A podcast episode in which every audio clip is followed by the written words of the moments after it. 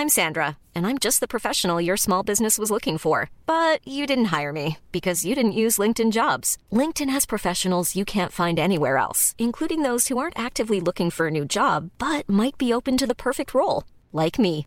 In a given month, over 70% of LinkedIn users don't visit other leading job sites. So if you're not looking on LinkedIn, you'll miss out on great candidates like Sandra. Start hiring professionals like a professional. Post your free job on linkedin.com/people today.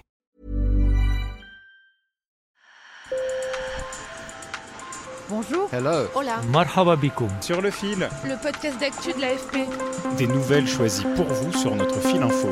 Vous n'avez peut-être jamais entendu parler de l'Essequibo, mais ces dernières semaines, ce territoire d'Amérique latine recouvert de forêts luxuriantes mais surtout riche en pétrole s'est retrouvé au cœur d'une crise régionale majeure. L'Essequibo appartient au Guyana, un petit pays qui a quintuplé sa production de pétrole en trois ans et qui possède les plus grosses réserves d'or noir par habitant au monde. Le Venezuela voisin clame depuis des décennies que l'Essequibo lui appartient et ces dernières semaines, Caracas a accentué ses pressions. Exercices militaires, menaces, mises en garde se sont succédés. Nous faisons le point dans cet épisode avec Patrick Faure, chef du bureau de l'AFP au Venezuela, et Gaspard Estrada, professeur à Sciences Po, directeur de l'Observatoire politique de l'Amérique latine et des Caraïbes. Sur le fil. when we saw Lorsqu'on a vu des bateaux remplis de soldats arriver du Venezuela par la rivière Wenamo, qui marque la frontière entre le Guyana et le Venezuela, nous nous sommes sentis très menacés, car on ne voit jamais beaucoup de soldats traverser cette rivière.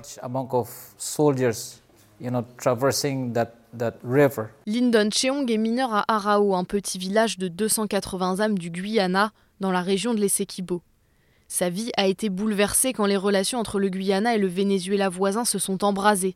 Écoutez Patrick Faure, directeur du bureau de l'AFP à Caracas au Venezuela. L'Essequibo, c'est un territoire de 160 000 mètres carrés qui est à l'est du Venezuela et à l'ouest du Guyana, qui est en ce moment sous administration euh, du Guyana et euh, que réclame le Venezuela depuis euh, des, dizaines, enfin des centaines d'années, qui est nouveau dans le feu de l'actu parce qu'on y a découvert du pétrole et que c'est une région très riche en pétrole et que ça attise les convoitises. Maintenant, officiellement, le, Venezuela l'a toujours réclamé et c'est pas pas simplement parce qu'il y a du pétrole que le Venezuela l'a- l'a- a remis l'histoire sur le tapis. L'Essequibo appartient officiellement au Guyana, ancienne colonie britannique, en vertu d'un arbitrage international datant de 1899.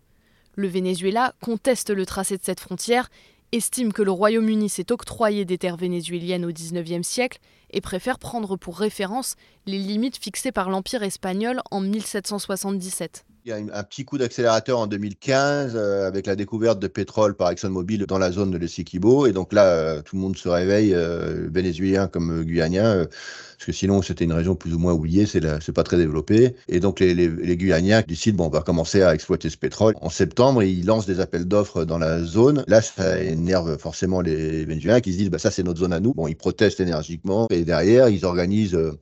au Venezuela un référendum euh, pour décider, pour, un peu mobiliser euh, le pays autour de, la cause. Il y a un oui à 95% des, des Vénézuéliens pour dire que le, l'Essequibo est à eux. On met la pression, on met des troupes à la frontière, les Guyaniens aussi, et donc on est dans la tension qu'on a connue euh, ces derniers jours. Ce référendum, précisons-le, est bien un scrutin organisé au Venezuela et non pas un référendum d'autodétermination des Guyaniens de l'Essequibo. D'ailleurs, ces Guyanins n'ont en majorité pas envie de rejoindre le Venezuela, pays qui connaît une profonde crise économique.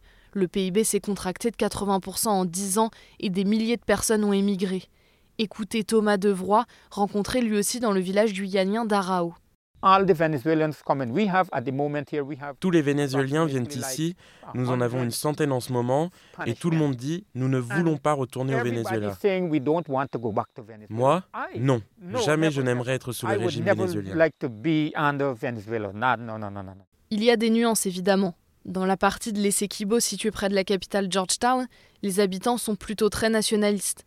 Mais plus on s'éloigne dans des zones plus reculées, moins développées, plus l'adhésion à l'État central diminue. Certains se sentent laissés pour compte. Alors la zone qui est toute proche de, Georgetown, tous les gens ils sont à fond pour le Guyana et ils comprennent pas ce qui se passe. Quand tu vas dans le dans le, dans le fond du, de l'Essequibo à la frontière, là, euh, aussi la, plupart des gens sont très très très pro euh. Ils s'estiment que ça fait des années qu'ils sont qu'ils sont guyanais, il n'y a pas de raison que ça change. Et puis en plus avec le la crise au Venezuela, ils n'ont pas du tout envie de, de devenir vénézuéliens. Par contre, euh, il y a beaucoup d'Amérindiens qui, eux, disent Guyanien, Vénézuélien, c'est pas leur problème. Et puis, il y a aussi beaucoup de gens qui disent bah, on est Guyanien, mais euh, ça fait 50 ans euh, qu'on attend qu'on développe la région et la, seule manière de trouver une route ici, c'est d'aller au Venezuela. Ils se sentent Guyaniens, oui, mais j'aimerais bien voir un peu la couleur de l'argent du pétrole. Quoi qu'il en soit, le déclenchement de la crise obéit aussi à des considérations de politique intérieure propres au Venezuela.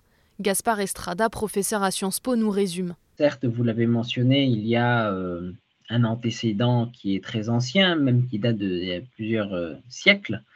Euh, néanmoins, il est clair que la conjoncture économique interne au Venezuela, le fait que le gouvernement Maduro est extrêmement impopulaire et que pour la première fois, il y a une candidate de l'opposition qui est en mesure d'être compétitive lors des prochaines élections présidentielles qui sont annoncées pour 2024, voilà, cela crée une situation d'inquiétude au sein du gouvernement euh, Maduro. L'idée est bien de détourner l'attention des problèmes de corruption et de pauvreté en centrant la campagne sur un sujet consensuel et de piéger l'opposition, qui ne peut pas contredire Maduro sur les Sequibo sans être vu comme traître à l'intérêt national. Euh, néanmoins, il est clair que cette question pétrolière, est, aussi euh, centrale et le Venezuela, compte tenu de la déliquescence de son économie, est un pays qui a certes énormément de réserves, mais qui a énormément de mal à exploiter ces réserves. C'est justement le Guyana qui euh, a les taux de croissance les plus importants du monde. Le Guyana va devenir une puissance pétrolière. L'écosystème économique de l'Amérique latine sera profondément transformé, puisque d'ici quelques années, voilà, les deux principaux exportateurs de pétrole de l'Amérique latine seront le Brésil et le Guyana. Début décembre, les tensions ont atteint leur acmé, au point que le Brésil, par la voix de son président Ignacio Lula da Silva, a dit ne pas vouloir d'une guerre en Amérique du Sud.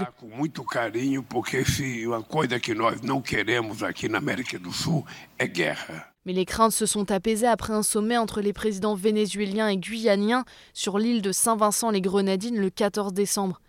Nicolas Maduro et Irfan Ali ont convenu de ne pas faire usage de la force, scellant un retour au statu quo. Et le Brésil a joué un rôle crucial dans cet accord. Le Brésil entend jouer un rôle de médiateur dans le monde. Et donc de ce point de vue-là, si euh, le Brésil échoue à jouer un rôle de médiateur au Venezuela, entre le Venezuela et Guyana, c'est-à-dire dans le cœur de sa zone, on pourrait dire d'influence, il est clair que sa crédibilité pour jouer les médiateurs, que ce soit au Proche-Orient, que ce soit dans la guerre en Ukraine, serait sérieusement écornée. Néanmoins, cette crise sérieuse a entaché l'idée que l'Amérique latine est un continent de paix, comme l'a rappelé le président brésilien. Les conflits interétatiques sont en effet très rares dans la région, même si ce continent a compté nombre de conflits armés internes et de guérillas. Ce qu'on peut espérer, c'est que, compte tenu de l'état de dévastation, si je puis dire, de l'économie vénézuélienne, voilà, engager une guerre aujourd'hui alors que l'économie euh, vénézuélienne va aussi mal serait quand même euh, un geste osé euh, parce que voilà, se lancer dans une guerre, ça veut dire la financer.